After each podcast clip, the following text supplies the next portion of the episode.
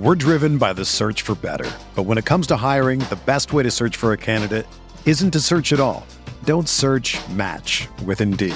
Indeed is your matching and hiring platform with over 350 million global monthly visitors, according to Indeed data, and a matching engine that helps you find quality candidates fast. Ditch the busy work. Use Indeed for scheduling, screening, and messaging so you can connect with candidates faster. Leveraging over 140 million qualifications and preferences every day, Indeed's matching engine is constantly learning from your preferences, so the more you use Indeed, the better it gets. Join more than 3.5 million businesses worldwide that use Indeed to hire great talent fast. And listeners of this show will get a $75 sponsored job credit to get your jobs more visibility at Indeed.com slash BlueWire. Just go to Indeed.com slash BlueWire right now and support our show by saying that you heard about Indeed on this podcast. That's Indeed.com slash BlueWire. Terms and conditions apply. Need to hire? You need Indeed. Do you ever feel like you're always on? What do you do when you need a moment to chill? How do you like to hit the reset button to get ready for what's next? These days, everything is go, go, go. It's nothing but nonstop hustle all the time. Work, family, friends, a million pressing social issues, and an expectation to be on 24 7. Sometimes you just need a moment to turn off and hit the reset button. That's when you reach for an ice cold Coors Light, the beer that's made to chill. Listen, there's a lot going on in Green Bay right now, and I feel like we could all use a moment to chill with a Coors Light. See, Coors Light is cold lagered, cold filtered, and cold packaged. It's literally made to chill. It's as crisp and refreshing as the Colorado Rockies, perfect for a moment to unwind. Coors Light is what I choose when I need to unwind. So when you want to hit reset, reach for the beer that's made to chill. Get Coors Light in their all new look delivered straight to your door with Drizly or Instacart. Coors Brewing Company, Golden, Colorado, and as always, celebrate.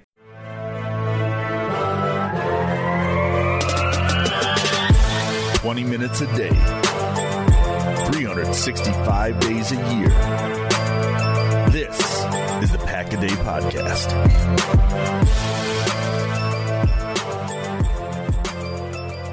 April 22nd, 2021, episode 1003, if I can count correctly. Thank you to everyone that was able to listen to the 1000th episode. And a congratulations to our podfather who art in Packerland, Andy Herman, for letting us do this and let idiots like me and uh, some very joined by some very smart gentlemen, which I'll get to you in just a minute, but very much appreciate all of you that have followed along. I am what they call a day oneer, if you will. I've been here since the inception of the podcast, and it's a lot of fun. I look forward to doing it every week, and I've met some really cool people throughout that. So I just wanted to take a small opportunity to congratulate Andy for putting this team together, and anybody who's done a podcast with me over the last three years.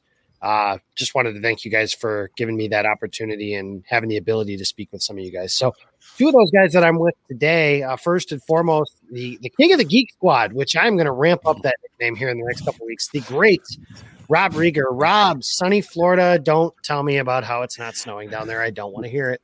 Nah, it's been raining the last couple days, so I'm gonna I'm gonna lay off, and you know I'm back home. I've been kind of on location the last couple weeks, so I'm I'm back in back in my uh in in the house. But uh, yeah, the King of the Geek Squad. I'm, I've been trying to lose that for uh, a couple years now. So thanks. I should really appreciate uh, bringing that back. So strong. Uh, yes, no problem. I'm happy to do that. And then, of course, uh, joining with me as always, uh, the the new guy on the block, I suppose. This is his fourth episode with the Pack a Day podcast, and that's Eli Berkovitz. Eli, we in Illinois are dealing with rain and maybe some potential snow, so I'm trying to pray that away as fast as I can. Yeah, I mean we're we're almost in May, and I'm seeing snow, and that's just unacceptable. Like I, I I have said, I think on recent podcasts that I'll, I'll always take the cold over the heat. But when it's when it's you know at the end of April and I'm seeing snow, that's when I've had enough. So I'm with you, Jacob. Let's get some let's get some sunny days and uh, get out of this cold weather in Chicago right now. See, I have my I have my thoughts on that, and what I always say is, and I tell this to Mother Nature every year, and she doesn't listen, but I say, you know, if you want to have winter, I'm okay with it starting in November, like it usually kind of does. And then I'm okay with it until March 1st. And when March 1st hits, that's the end of it because we yeah. are past those winter months. And this year, I shouldn't be too upset because really, we had a relatively mild winter, all things considered, and it's warmed up pretty quickly. We've already had days in the mid 70s, and I think next Tuesday it's supposed to hit 80 around here. But you guys aren't here to hear listen to us talk about the weather. If you want to listen to people get weather forecasts wrong, check out any local news station in your greater area. We're here to talk about linebackers, a position that the Packers have needed since, I don't know, 1967 when Ray Nitschke was roaming the middle of the field, something like that. I'm pretty sure is the case. But a hot button issue. We did have the opportunity to kind of preview uh, Micah Parsons, Zaven Collins, and JOK of Notre Dame, and the ability to talk about those guys in some previous episodes. And be sure to check those out if you have not already. But I want to start there, guys, because my first question to you, Rob, is Is there a linebacker? Those are the three consensus guys that I just kind of mentioned that you would take in the first round. There, there's actually three that I'd take in the first round personally, but you know the, the, one thing I think that we have to that we have to consider is the fact that uh, like how much of a need uh, linebacker is for the Packers, and that's something that I wrestle with. You know, I've been stumping for us to get kind of that sideline the sideline guy for years, a uh, guy that you that can play all three downs, that you don't have to take off the field, that doesn't only just play in base packages, and that's one of the areas where I struggle with because it seems like I feel like it's much more of a need than the brass does in, in Green Bay. And, you know, uh, it's it's something that I get in arguments with people about. It's, uh, you know, like how often are we going to have these guys on the field? Is it that, or is it just that we haven't had the right people in place? And if we did have the right people in place, that we would be we'd be u- utilizing them a lot more. And you know, that's kind of that kind of where my head is. Is that if we had the right guy in place then we wouldn't have to do so much sub packages. We could stay in our base defense a little bit more and have a guy that can maybe cover a tight end, cover backs out of the backfield. And so there's, you know, the three top guys for me and we talked about two of them, so I'm not going to spend too much time on them. Is is Micah Parsons and Zaven Collins, and then we also talked about J.O.K. Uh, Jeremiah Owusu Koramoah, uh, the week before that. So you know we've kind of you know covered these guys, and, and I think that all three of them would qualify for players that that could fit into the Packers scheme and that could stay on the field and really make an impact for our team. So, um, you know, I, I, guess you know that's kind of what what you know we have to figure out is is this a need for the team or is it a position that we're that that that is a priority for the team because it, it sure doesn't seem like it is. Um, we don't typically draft linebackers very high. We we take athletes and we try to plug them into linebacker. Um, we use like fifth round picks on guys or undrafted free agents, and, and we throw them in there, and it seems to work. You know, we've been fairly successful and you know uh, as a team. So I, I, I don't know. I'd like to hear you know eli your thoughts on this. As far as first of all you know what what the need is uh, on the team for this position. Yeah so i i'm actually with you rob on that that i know a huge portion of packers twitter and just the general seems like the packers front office themselves they don't value the inside linebacker position all that highly but I personally do. I mean, it's a position on the field for a reason. There's no reason not to value it. If you have someone good enough, they would be playing a huge percentage of snaps. The only reason they're constantly going into sub packages because they don't have a player good enough at middle linebacker to be on the field for three downs. And going and saying, you know what, we'll throw Will Redmond out there. That's not an answer. And yeah, Raven Greene was able to fill that role, but we've seen two years in a row we got hurt. Right now, he's not even on the roster. So who knows if we'll even see him again. And I'll just say again, they may have re-signed Will Redmond, but he is not an answer as a sub package kind of linebacker. So for me, the need is there. Last year, I pounded the table for Kenneth Murray and for uh, Patrick. They had the chance to take Queen. Obviously, they, they they didn't take Queen. So, Rob, like you said, you got you have to look at that and say, well, you had your chance at to some people, the consensus number one linebacker in the draft, falling all the way down into the late 20s, and they didn't take him, and instead they took a you know a backup quarterback. So that that does say something, I think, about the way the team looks at the linebacker position. But for me, I mean, why don't they look at some of the competition they've faced and notice what their linebackers have done? Obviously, Tampa Bay with with Devin White and uh, and uh, Lavonte, Lavonte David. David. And then you look at the the 49ers have a great middle linebackers in the past. the Falcons who have given us problems. We spoke before the show, uh, me and Jacob, with with Deion Jones, guys like that. Even Bobby even, Wagner, like you, you can go on and on and yeah, on. That, exactly, you know? the Seahawks, Bobby Wagner, KJ Wright. There are teams that have constantly not only just had good linebackers and been su- successful with them, specifically NFC teams that have been real problems for the Packers, and even including the Bears. When you look at uh, Roquan Smith and Danny Trevathan, all these teams have not only one, but maybe even two quality, quality inside linebackers, and that takes a lot of pressure off the defensive coordinator and deciding what kind of package, a sub package, a regular three four, all the movement, all the shifting. If you have someone that you can rely on for three downs every single drive, you know he's going to be on the field regardless of what the offense should be doing. That for me has a lot of value. Again, the team might not see it that way, but I see it that way. It sounds like Rob sees it that way. And like you said, I would have absolutely no problem. I would be extremely happy, I should say, if any one of Micah Parsons, Zaven Collins, or JOK ended up being the Packers pick, whether it's at 29 or they traded up to some now, extent. Yeah, let, let me. Uh, so so there is some hope though, Eli. So don't uh, jump off the cliff yet. Um, we did hire a, a, linebacker coach to be our defensive coordinator, uh, and a guy who is kind of a self professed, even though I, believe they've never coached together, but um, he's a disciple of the Vic Fangio defense. And if you look at historically, you know, Fangio defense and even the Rams, um, defense over the last couple years, you know, they do keep their linebackers on the field. They seem to be very small on the smaller side, very rangy. Um, you know, you had mentioned the, the Bears defense from from 2018 was, you know, kind of Fangio's. It was, it was the job that he did to get him a head job with Denver when they had Smith, uh, and they had uh, Trevathan, and they stayed on the field all the time. Like they weren't subbing in and out, they weren't putting safeties. And I was looking at some snap counts from that defense, and they played the vast majority on the field. So they weren't uh, being subbed out. They're covering backs, they're covering tight ends. In some cases, they're even covering slot receivers. And in, in some cases, uh, because they feel comfortable doing that. And I don't see any of that on the Packers roster now. So, um, so those three guys, if the Packers were able to be in a position to get those three, I would do it. I was curious what you thought about Davis out of Kentucky because he's been getting a lot of and, and we'll talk about some of the other guys in round two because I think that that needs to be our focus. Because I don't know if those other guys are going to be there, but but Davis is an interesting guy out of Kentucky. Uh, he's 6'3", 234. Uh, he wowed people with his 4.47 40. Uh, he's way at the top of his RAS score. I think he's in the in the nines uh, in his RAS score, and he had a very productive season at, at, Kentucky this past year. But it was just basically one season of of high production. I was curious you know, did you get a chance? Have you taken taken a, a look at him? Because he might. He, I'm, it's starting to grow on me a little bit.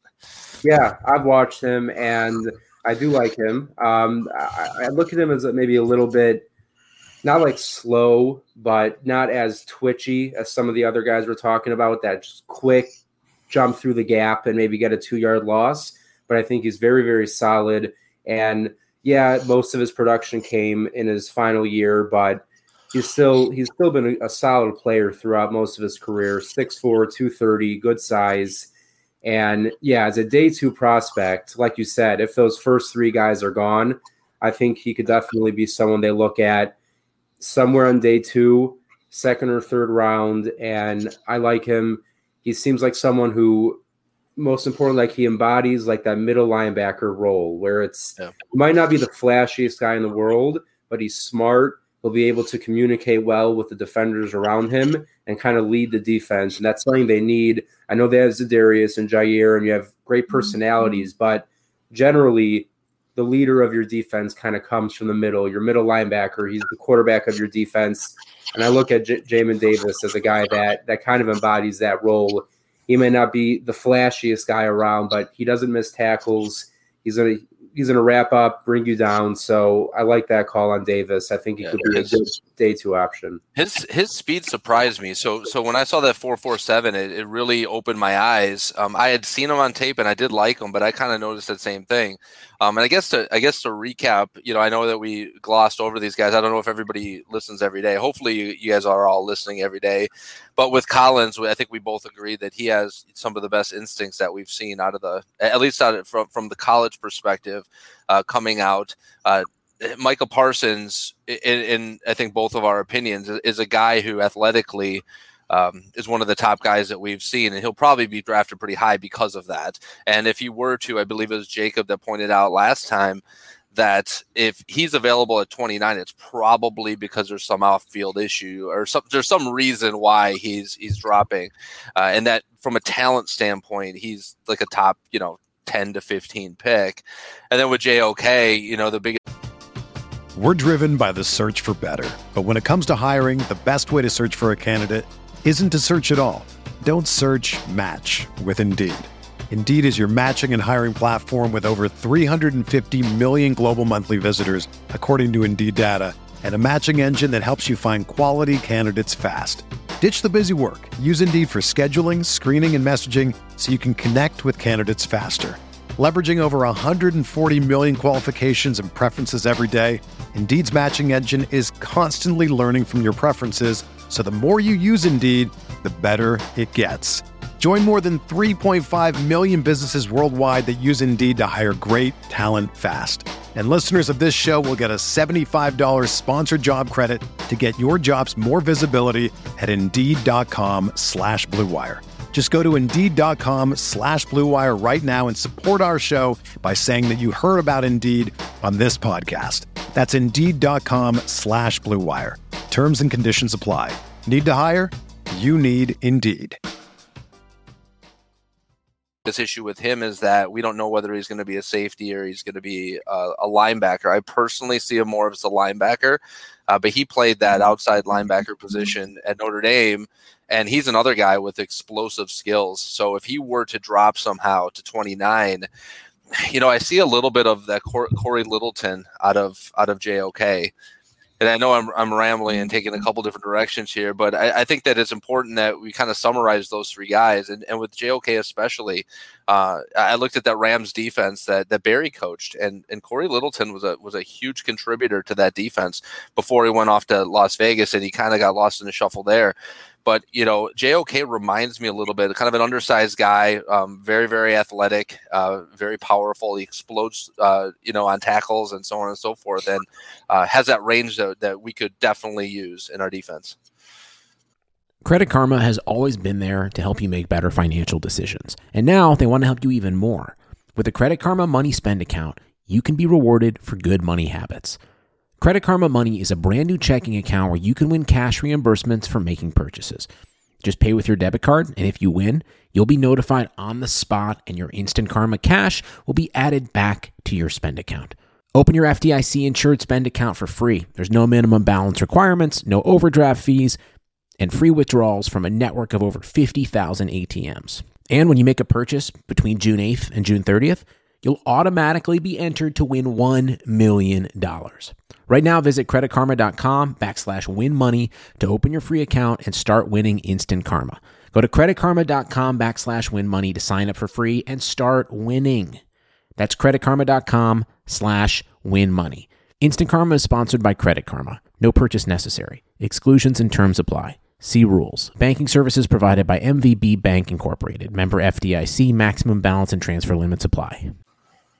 Absolutely agreed. And, you know, going through a lot there to unpack, a couple things that I will throw out there as far as whether or not the Packers view it as a need. I understand, you know, they haven't picked one high. I mean, the highest draft pick they've spent on a linebacker in recent years was Oren Burks, which was a top 100 pick. Say what you will about the pick, but that did happen. Uh, the other thing to think about here is, you know, I know Eli mentioned a lot of those teams. The only first round pick of that group, well, you got into Roquan Smith, but if we are talking just Seattle and San Francisco and and Tampa Bay, the only first round pick in that group is is Devin White. So that's kind of where my thoughts on that linebacker position goes. If you can get a stud, get a stud. Otherwise, I think they should be taking shots like that on guys in the you know the second, the third, the fourth round. But I don't think you need to find your guy in the first round. And the other things that we do know is one, the Packers were very high on Devin Bush. They never had a chance to draft him because he got drafted. Well, they could have traded up for him, but they Two had a chance to draft him. Yeah, they would have had to trade up to draft him. The Steelers clearly wanted him. That's why they moved from 20 to 10 to get him. If he were available along with Rashan Gary, I think that would have been interesting uh, just to see what direction they would have gone. And last year, I mean, they did interview with with those linebackers, with Murray and with Queen. They just found a quarterback that they really liked. So that's the route they went there. One thing that I did find interesting from earlier this offseason was Brian Gutekunst saying that they needed more production from those linebackers. So it's not like he just came out and said, "Yeah, we're good with Kamal and and Krys, and we hope those guys jump out." You know, they he basically said, "No, we need more from that spot." So I don't know if that necessarily means he's going to be looking at that position in the first round, but I do think it's a position that they may try to address if the board falls a certain way. Now, you guys are going to jump in. I did, you know, I've I've made that case about Micah Parsons several times, so I'm not going to rehash that. But yeah, if he's available at 29, you don't want him. Uh, Zaven Collins, to me, I think there's going to be a team that tries to play with him. We talked about this before the show. He weighed in at 270 pounds. That's two pounds lighter than Rashan Gary is.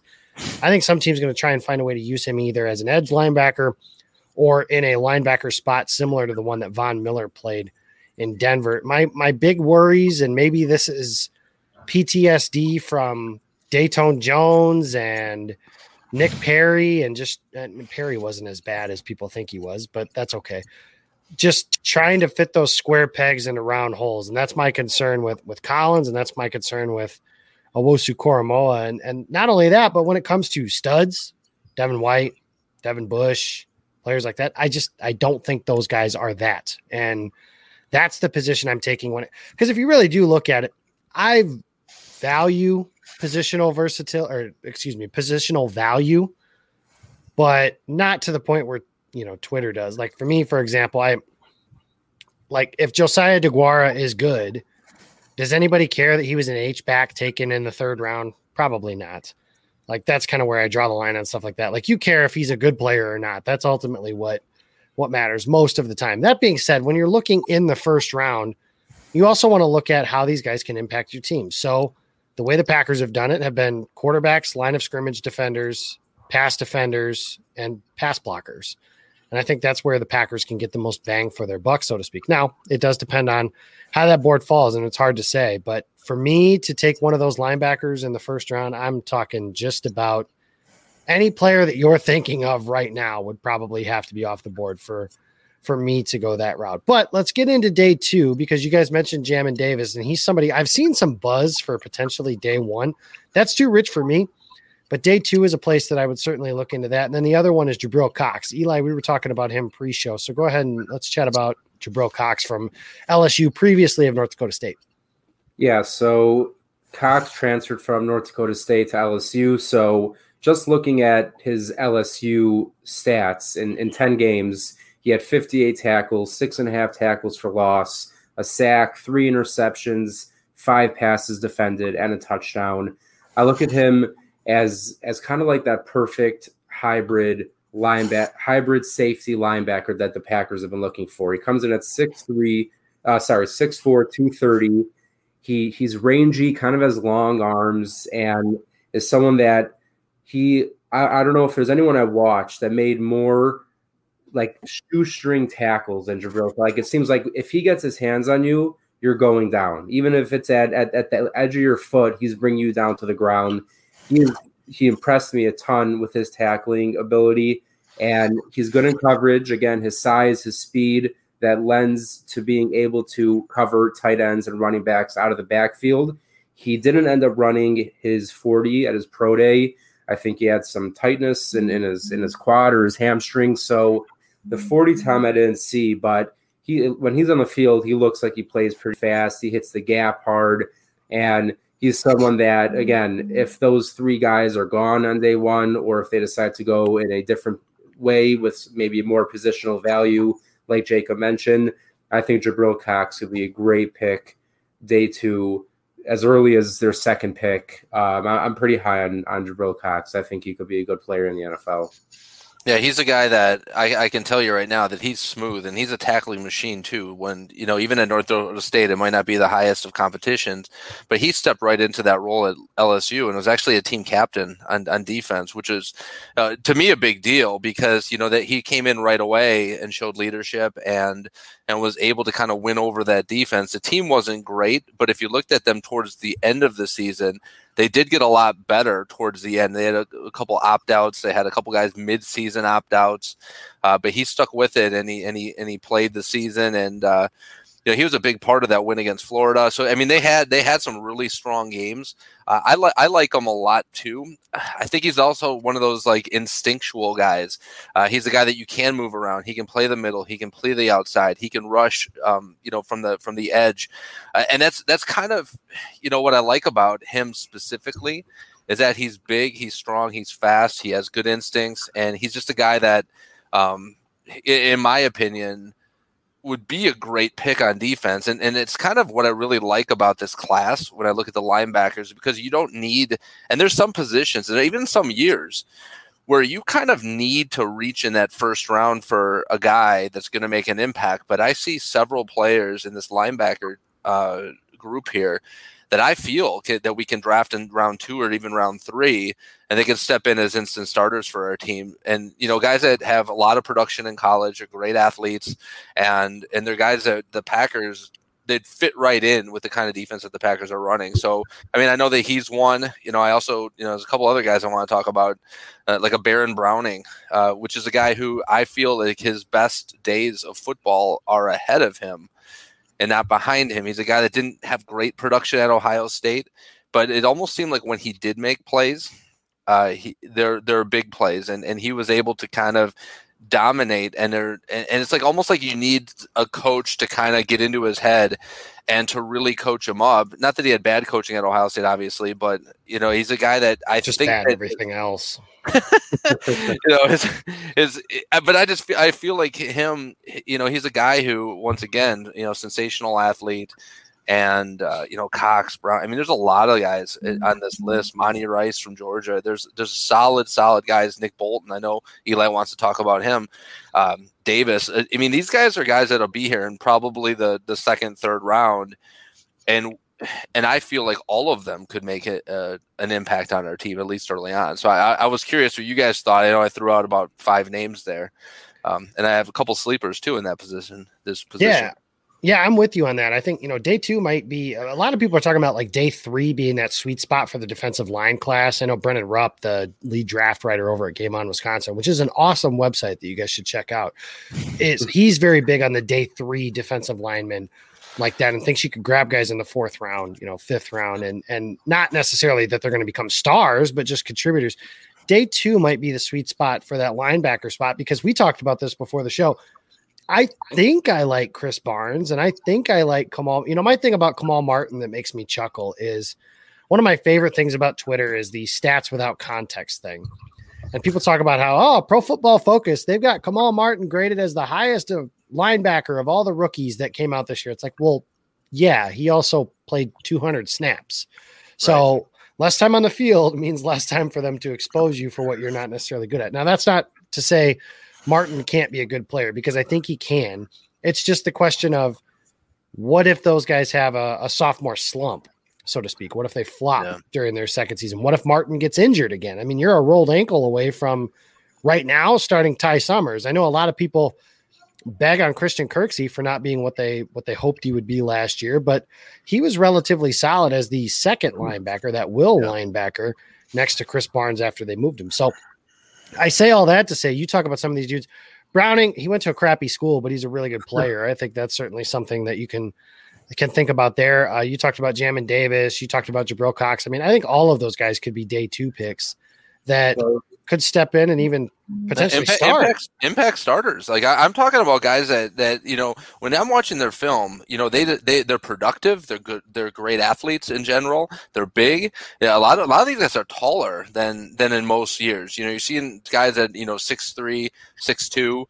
Uh, a lot of times the the inside linebacker position are are kind of short, stocky guys, but these guys you know are tall. They're rangy.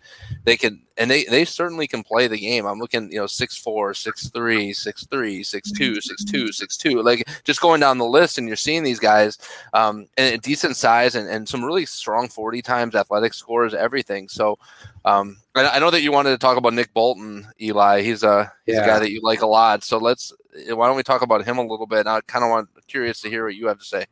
Yeah, so I look at Bolton um, similar similar to, to, to Davis, to Damon Davis, but I think he's actually a little bit better. Um, the one thing that concerns me, and not so much based on just the concern, but more if, if the Packers would draft him, is the fact that he had a 5.04 RAS, score. Although that Gutey likes guys being above eight, that's kind of been his MO. But let's look past that for right now. Bolton, I mean, he's just someone that kind of like uh, you mentioned with, uh, I believe it was Collins, just very instinctual, hard hitter, good in coverage. When he, when he's tackling, he wraps up, brings you to the ground. There's no like he's rarely going to get pushed for those extra two three yards. It seems like he's always the one pushing the guys back, which I like to see just that aggressive style from an inside linebacker.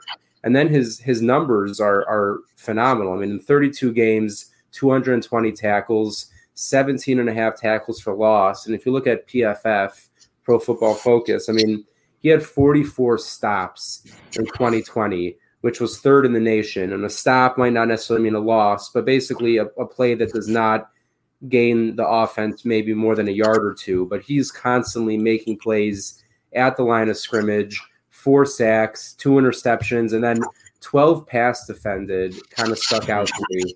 Like he's he's really good in coverage. He's a good tackler. He will he will find the gap and he's not necessarily Micah Parsons where he's going to burst through the offensive line and destroy you 4 yards behind the line of scrimmage, but he's definitely no Blake Martinez where you're going to get 3 4 yards past the line of scrimmage and meet him. I see him somewhere in the middle, just an impact player who who can make plays at the line of scrimmage. He's not going to be a day one pick, but that's why we're talking about day two guys right now.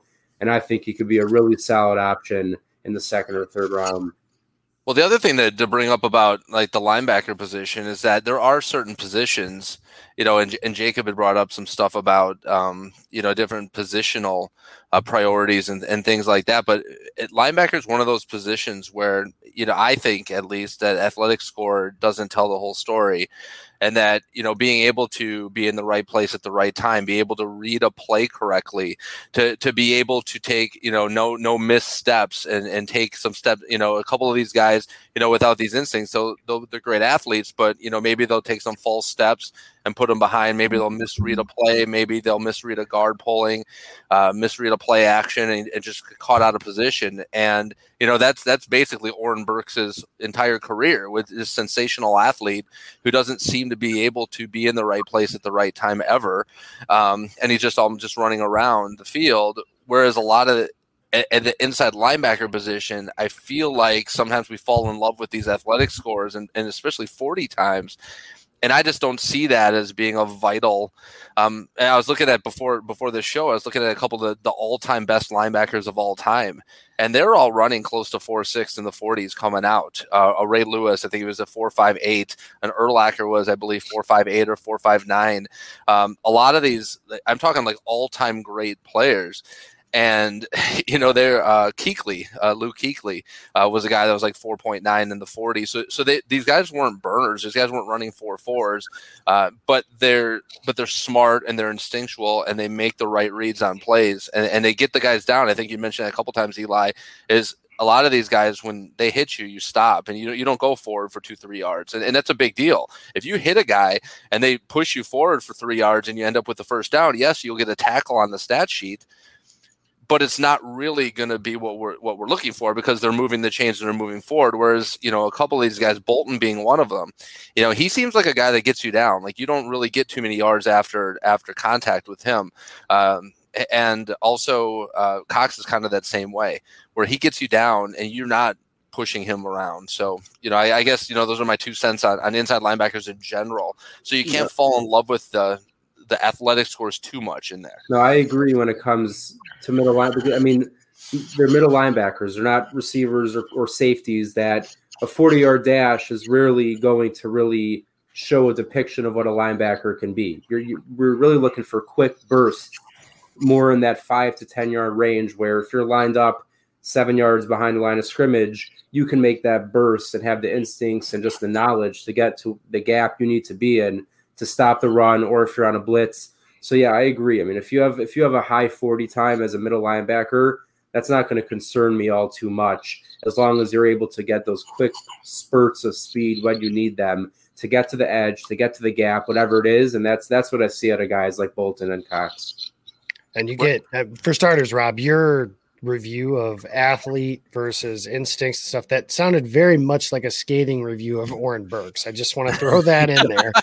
but I'm with you. You know, the other thing we haven't mentioned, and this is something you can't really measure, but you can only see it on tape, and that's toughness. And I think that you know the Packers have been making a conscious effort to add toughness to their team. And you look at, I'm not saying that they had soft guys before that, but maybe not the the overly tough guy, if if that makes any sense. You know, Za'Darius Smith has that toughness.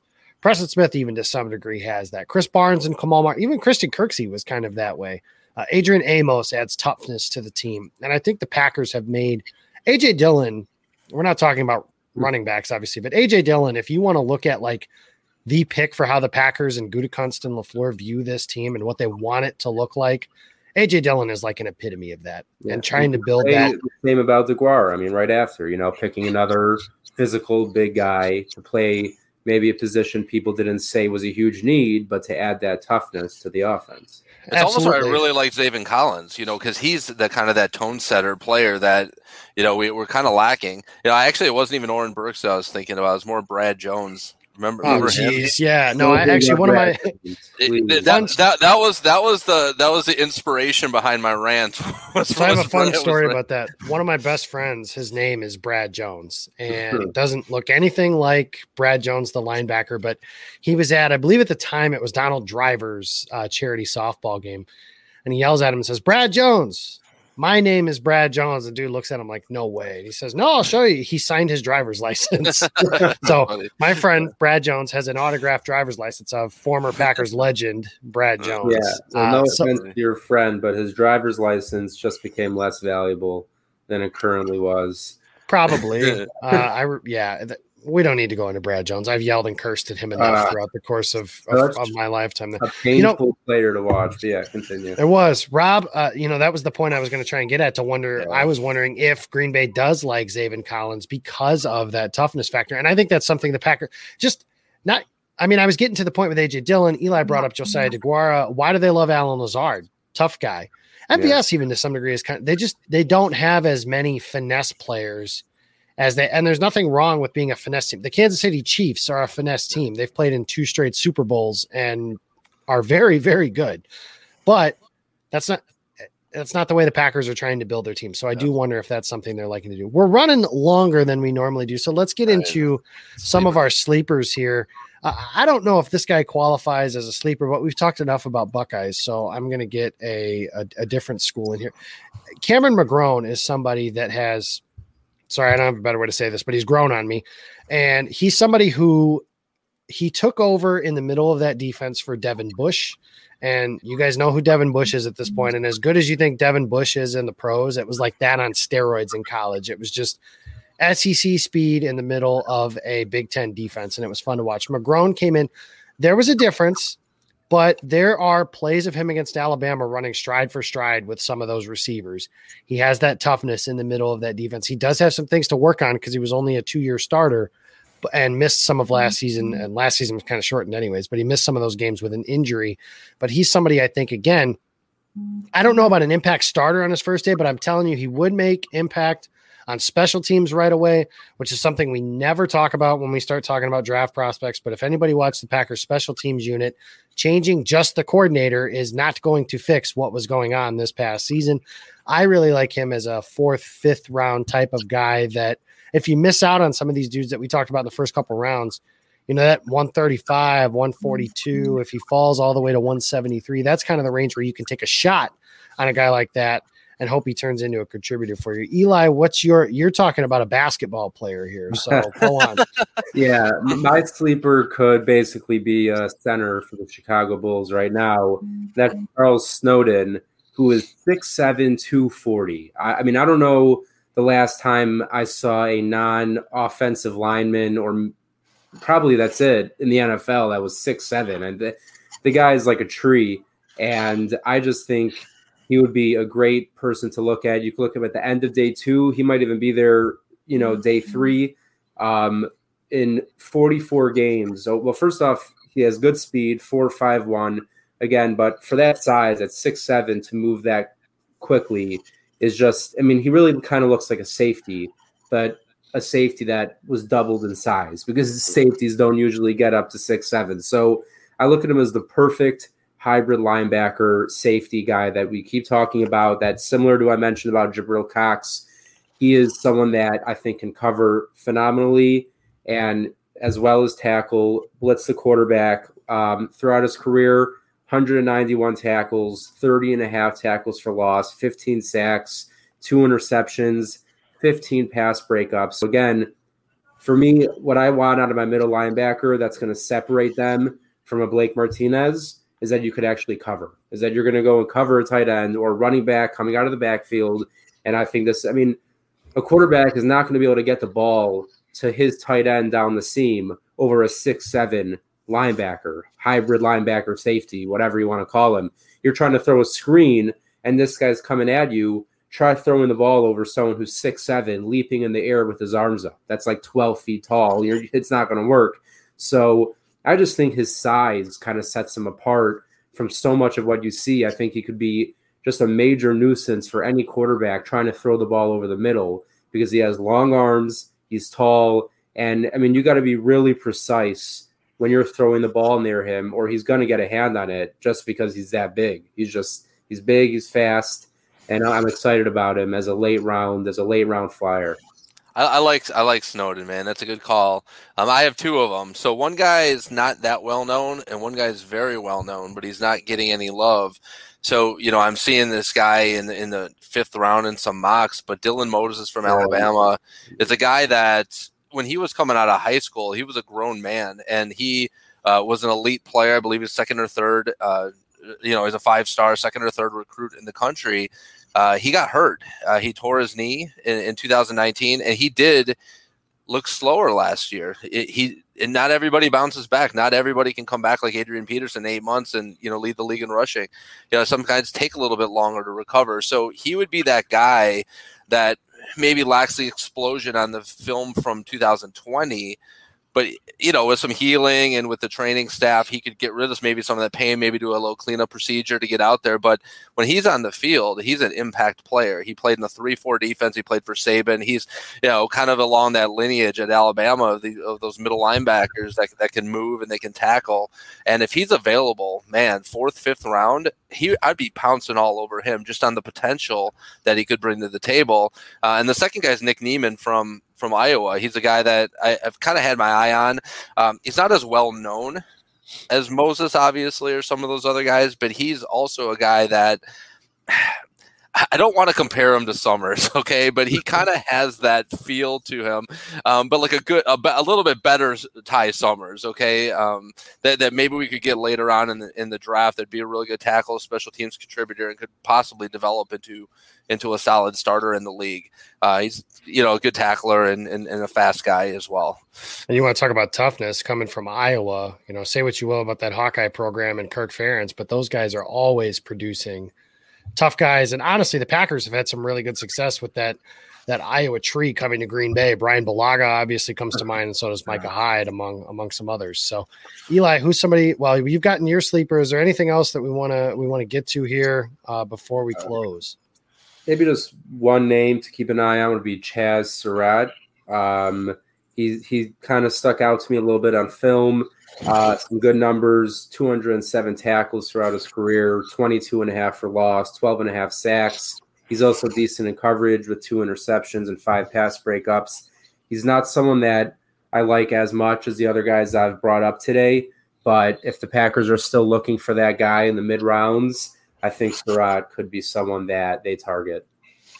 Yeah, that's a good call. And he, I thought, I thought maybe uh, when you're talking basketball players, I guess he uh, had a scholarship offer, a preferred walk on at North Carolina uh, to, yeah. play basketball, to play basketball too, as, as, well as football. I think he, and something interesting about Surratt is that he actually played quarterback I believe, both in high school yeah. and maybe even and in college. college and college. Yeah.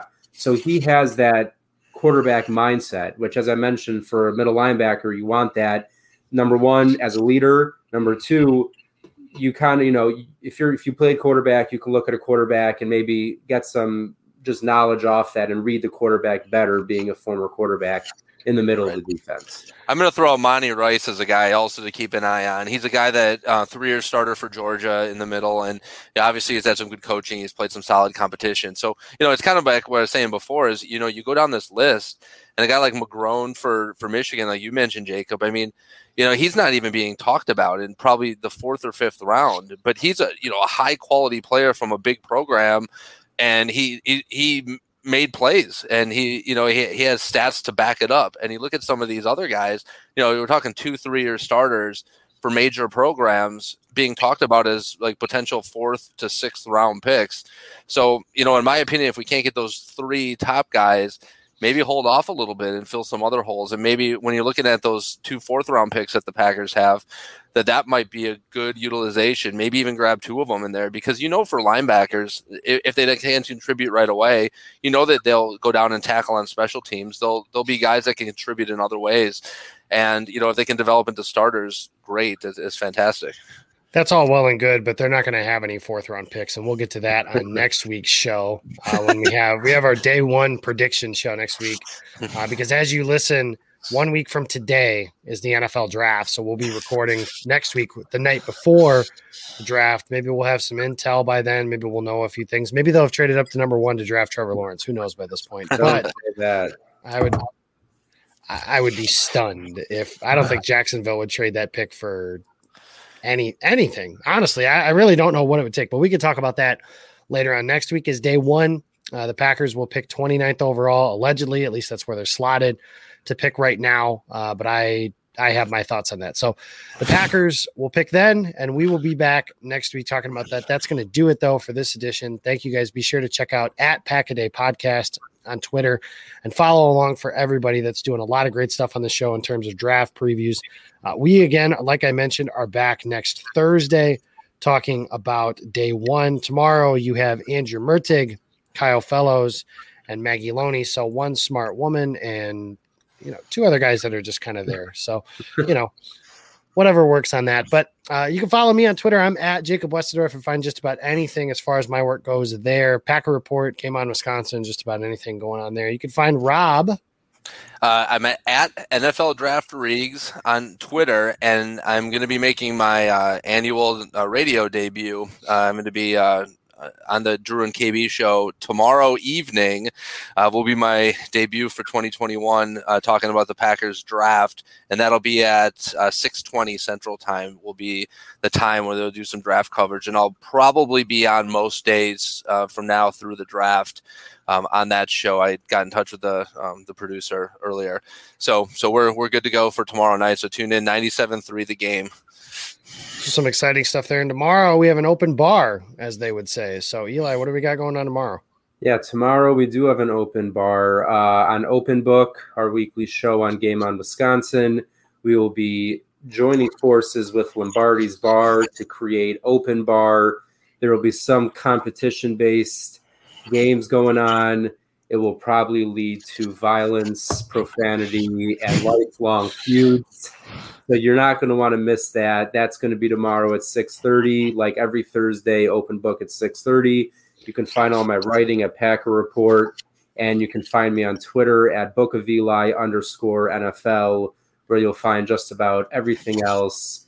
And um, that's that's just about it for me. And yeah, I'm looking forward to hearing Rob on the radio starting tomorrow night. It's big stuff. Yeah, looking forward to that as well. I'll be sure to check that out tomorrow night. Rob, be sure to give me a bit of a reminder. I have a baby brain, so that's that. Yeah, that kind of brings things in and out a little bit here. And then Eli, of course, as soon as the Packers make their selection next week, Eli is going to have a uh, video thread of some things that this guy, whoever it is, can do, whether it's Zaven Collins or Rashod Bateman or Greg Newsome or Jaycee Horn, if they trade all the way up to get it, just oh, look, whoever I, it is. I will say this last year, I said the same thing but I was not expecting Jordan Love. So it, it, did take me a couple minutes to get my thread up there. Hopefully this year they pick one of the many, many, many guys I've already prepared for and don't completely shock me. But yeah, look forward to next Thursday night um, on my Twitter page. I should have plenty of uh, film and highlights of anyone that ends up on the Packers. Looking forward to that. Looking forward to day one, day two, and of course, day three of the NFL draft. Thank you guys for listening to this episode. Here is to 1,000 more. Thank you guys for listening and see you next week.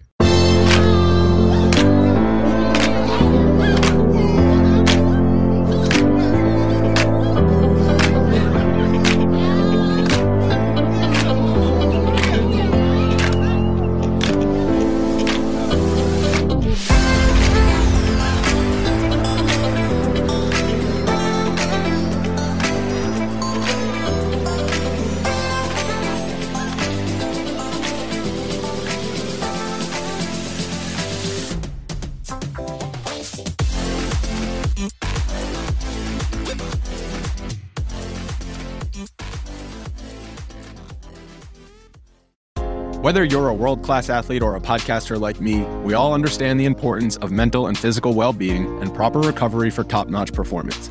That's why I'm excited that Unifyd Healing is sponsoring podcasts on the Blue Wire Network. Unifyd Healing is a new and super innovative global network of wellness centers powered by Energy Enhancement System, or EE System. If you haven't heard of the EE System yet, then you'll want to listen up. This technology promotes wellness, deep relaxation, purification, and rejuvenation. Wherever you are across the globe, access to a center is easy and affordable. Interested in experiencing the EE System technology for yourself? Go to unifydhealing.com slash bluewire to learn more and find a center near you. That's unifyd, U-N-I-F-Y-D, healing.com slash bluewire. No material or testimonials on the Unifyd Healing website are intended to be viewed as medical advice or a substitute for professional medical advice, diagnosis, or treatment. Always seek the advice of your physician or other qualified healthcare provider with any questions you may have regarding a medical condition or treatment and before undertaking a new healthcare regimen, including EE system.